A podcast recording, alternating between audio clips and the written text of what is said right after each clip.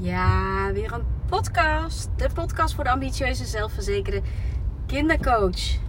En ik was niet van plan om er gewoonte van te maken om al mijn podcasts uh, in de auto uh, op te gaan nemen. Maar ja, het komt wel zo op het moment dat ik uh, wat vaker in de auto zit dan ik gewend ben. Ik ben namelijk een fietser. En ik doe echt altijd alles op de fiets. Uh, maar goed, het komt nu zo uh, uit op het moment. En uh, dan, ben ik zo lekker aan het mijmeren tijdens het rijden. En dan denk ik, oh ja, dit, dit deed zich voor met een klant. Of dit zag ik online. Of dit hoorde ik.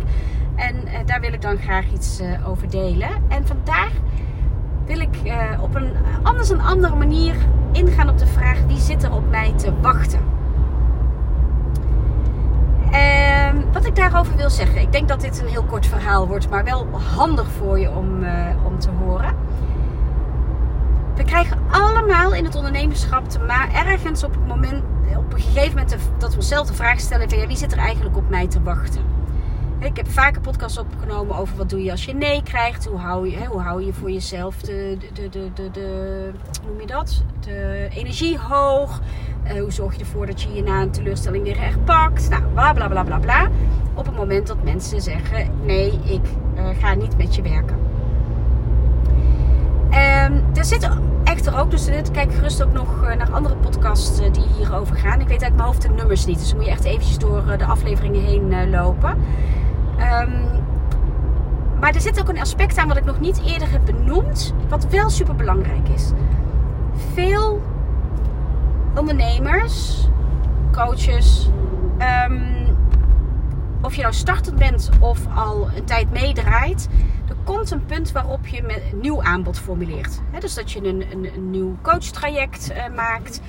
Um, in eerste instantie, als je begint, hè, dan formuleer je een aanbod. Als je al verder bent, je ontwikkelt en je scherper krijgt uh, waar jouw toegevoegde waarde nou echt zit, waar je zelf ook heel erg blij van wordt, dan, dan scherp je nog wel eens je aanbod aan. Of je hebt nog eens een training gevolgd en je komt tot nieuwe inzicht en wil het graag toevoegen. Hè, dan komt er vaak een vernieuwd aanbod. En dan is het altijd de grootste uitdaging om die allereerste persoon te krijgen voor dat nieuwe aanbod. Want je weet waarom je het op een bepaalde manier hebt vormgegeven. Je bent er als het goed is super enthousiast over. Je kunt in alles voelen van oh dit is het allerbeste dat ik kan bieden. Um, maar dat weet je pas echt als je klanten... Ja dat is een beetje gevaarlijk wat ik nu zeg. Maar ik ga toch zo zeggen. Als je klanten je dat ook teruggeven. En je kan natuurlijk bedenken dat iets geweldig is. Maar als jouw klant uh, nadat hij een traject bij jou heeft doorlopen het uh, helemaal niks vindt. En het was wel jouw ideale klant of die klant die, uh, die heeft alles gedaan zoals het uh, de bedoeling was, maar er is toch geen resultaat. Ja, weet je, dan wordt die toch een beetje lastig. Dus wil je zo snel mogelijk klanten hebben voor dat ene aanbod, laat ik het zo noemen, die training, dat coachtraject. Zodat je kunt ervaren dat datgene wat je hebt bedacht, wat je in de wereld hebt gezet, ook echt zo waardevol is als jij hoopt, gelooft, voelt. En dan zijn er natuurlijk verschillende manieren om dat te doen. En je kan het, uh, je kan het de wereld inslingeren en zeggen van joh, ik heb een uh, pilot. Ik hou nooit zo van het woord pilot, maar goed hè, uh, jullie snappen wat ik ermee bedoel. Ik heb een pilot. voor de eerste zoveel mensen die reageren kan je voor een no-brainer prijs kan je, in het traject stappen. En dan help je mij ook om mijn trajecten te verbeteren. Wat je ook kan doen, je kan het ook gewoon de wereld in slingeren en gelijk uh, voor het echi um, zonder pilot. Ik ben eerlijk gezegd daar best wel een voorstander van om dat zo te doen. Want ja, weet je, als je iets goedkoper naar buiten gaat slingeren, omdat je het nog even gechargeerd gezegd, hè, nog aan het uitproberen bent.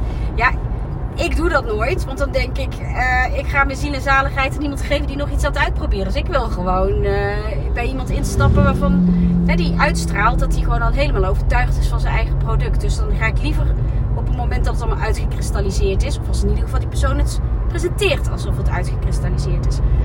Um, en er is natuurlijk de optie om zelf een paar mensen te benaderen waarvan je weet, daarvoor zou dit een goed aanbod zijn. En dat is over dat stukje wilde ik eh, vandaag iets zeggen. Je hebt altijd, als je met iets nieuws begint, ploppen er, als het goed is, mensen in je op waarvan je denkt: Oh, dit zou echt perfect zijn voor dat kind. Of dit zou perfect zijn voor die moeder. Of dit zou perfect zijn voor die ondernemer. Of dit zou perfect zijn voor. En je zou dus wel gek zijn als je dat die persoon niet laat weten. En dus dat je niet leidzaam gaat zitten afwachten totdat die persoon misschien dan toevallig zelf ook ziet dat jij dat geweldige aanbod hebt en zelf aanvoelt, hé, hey, dit zou wel eens iets voor eh, mij kunnen zijn. Maar dat je dus actief op iemand afstapt en zegt van, joh luister, ik heb nu toch iets gaafs en ik moest aan je denken. Want de laatste keer dat we elkaar spraken gaf je aan dat en dat je moeite had met en dat je zo graag wilde leren om, zodat je dat en dat kon bereiken. En ik denk dat ik zomaar precies datgene heb wat jou daar naartoe gaat brengen. Mag ik je vertellen hoe dat eruit ziet? En uh, mag ik het je dan ook aanbieden? En weet je, ik uh, ben heel eerlijk. Ik ga dit nu voor het eerst zo doen. Ik weet dat het een super goed product is. Ik weet dat het aanbod helemaal klopt. Maar ja, ik wil het toch graag eventjes met 1, 2, 3 mensen gedraaid hebben voordat ik het grote wereld inbreng. Zodat het echt aan alle kanten verfijnd is. Zou jij een van die eerste willen zijn. En dan kan ik het je aanbieden voor. En dan noem je een uh, super aantrekkelijke prijs. Zodat je een win-win situatie creëert. De kans dat iemand dan. Uh, dat je dan in no time een, een klant hebt voor je nieuwe aanbod. Is dan best wel groot. De kans dat iemand nee zegt. Is ook heel groot. Waarom? Dus, dus hier zit echt een spanningsveld in je wil dit altijd doen. Je wil dit altijd. Je wil altijd nieuw aanbod aanbieden aan mensen waarvan je aan je tenen kan voelen: dit zou iets voor jou zijn. Ook al heeft die persoon jou op dat moment geen vraag gesteld. Maar juist om de. Even een stapje terug. Dat wil je dus doen omdat jij hebt dat goud in handen dat die ander nodig heeft. Op het moment dat je dat aanbod niet doet. Ja, dan zeg je eigenlijk zo van, joh, ik, uh, ik, weet wat, uh, ik weet wel wat jij nodig hebt, maar ik ga het je niet aanbieden hoor. Heb jij maar lekker in je drol zitten draaien. Dat is gewoon, weet je, ja, dat is gewoon onmenselijk gedrag. Hè? Dus, dus je wil het altijd aanbieden. Maar tegelijkertijd, en daar komt dus de keerzijde, deze persoon heeft niet naar jou uitgereikt. Deze persoon heeft, heeft niet nu op dit moment een vraag bij jou liggen en jij gaat die persoon vertellen van joh, jij hebt even ook weer gechargeerd, hè? Jij hebt een probleem, want ik hoor en ik zie dat. Dus, maar weet je, heb jij even geluk? Ik heb daar wat voor, dus uh, wil je het kopen? De kans dat iemand dan dus nee zegt, is best groot. Zo niet groter dan wanneer je uh, wanneer deze persoon zelf uit zichzelf een kennismakingsgesprek bij je had geboekt. De eerste beweging is namelijk niet vanuit die persoon gekomen. Die eerste beweging is vanuit jou gekomen. De ander heeft op dat moment niet zo'n pijn gevoeld die direct opgelost moet worden. Dat ze een, afspraak met je hebben ingepland om kennis te maken. En als, als je dan vertelt zo voor je luisteraars, als ik je zo hoor, dan speelt er dit, heb je dit nodig. En joh, ik heb toevallig iets heel gaafs voor je, mag ik je helpen? Dan, dan is de kans groot dat iemand zegt: Oh ja, graag. Want hij heeft zelf uitgereikt. Heeft zelf al voor het uitreiken bepaald: Ik wil het zo niet langer. Dus de eerste beweging naar ergens, of dat dan bij jou is of bij een ander, om een oplossing te zoeken voor het probleem en uh, daar begeleiding op uh, te kopen, hu inhuren, uh, hoe je het ook wil noemen die is al gemaakt. Het besluit is al genomen dat er iets moet gaan gebeuren. Dat daarin geïnvesteerd gaat worden in tijd, geld en ruimte.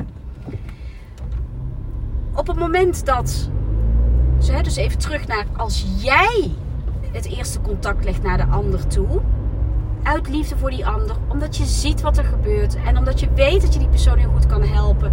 En je het terecht onmenselijk vindt om dan je aanbod niet te doen. Um, ja, misschien ervaart die ander op dat moment helemaal geen probleem. Of ervaart hij wel het probleem, maar is er nog niet klaar voor om er iets aan te doen. En dan kan het zomaar zijn dat er enorme weerstand zal zitten op het feit dat jij in één keer met een aanbod komt. Een nee op het uitreiken van jezelf mag je dus altijd.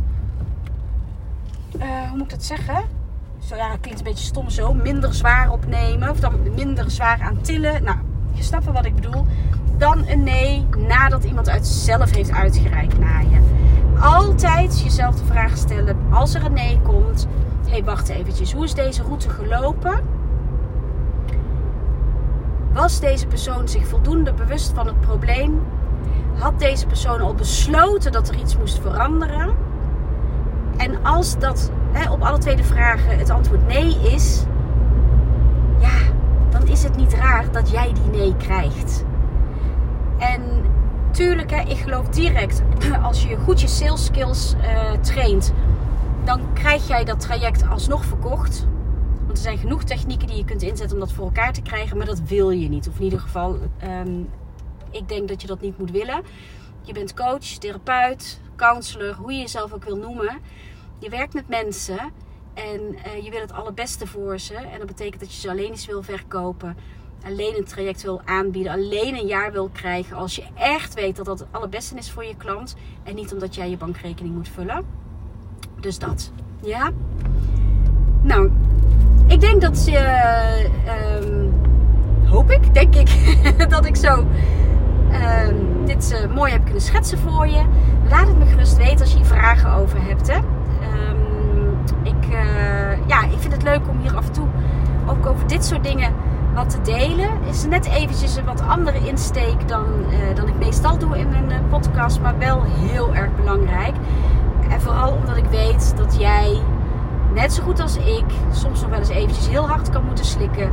Als er niet gelijk een heel enthousiast ja komt op het aanbod dat je doet. En je verdient anders dan dat je jezelf constant de vraag stelt: zit er überhaupt iemand op mij te wachten. Dat. Nou, het is hier bijna. Nou, het is nog niet bijna avond. Het is aan het eind van de middag. We gaan de avond in. Ik wilde je een hele fijne avond wensen. Mocht je dit dus aan het eind van de dag luisteren. Anders gewoon een fijne dag. Geniet ervan. En uh, laat me weten of je vragen hebt. Zou het ook tof vinden als je deze podcast luistert en je vindt het wat om eventjes een, een review te geven of een sterretje te geven. Op Spotify, iTunes kun je een rating eh, aangeven. Je kan een review achterlaten. Help je mij mee um, om de podcast ook bekend te laten worden bij andere collega's van je. Uh, zodat ik mijn kennis en ervaring kan delen. En dat vind ik tof. Ja, dat. Nou, geniet van de dag. Maak er iets moois van. En uh, op naar je volgende jaar.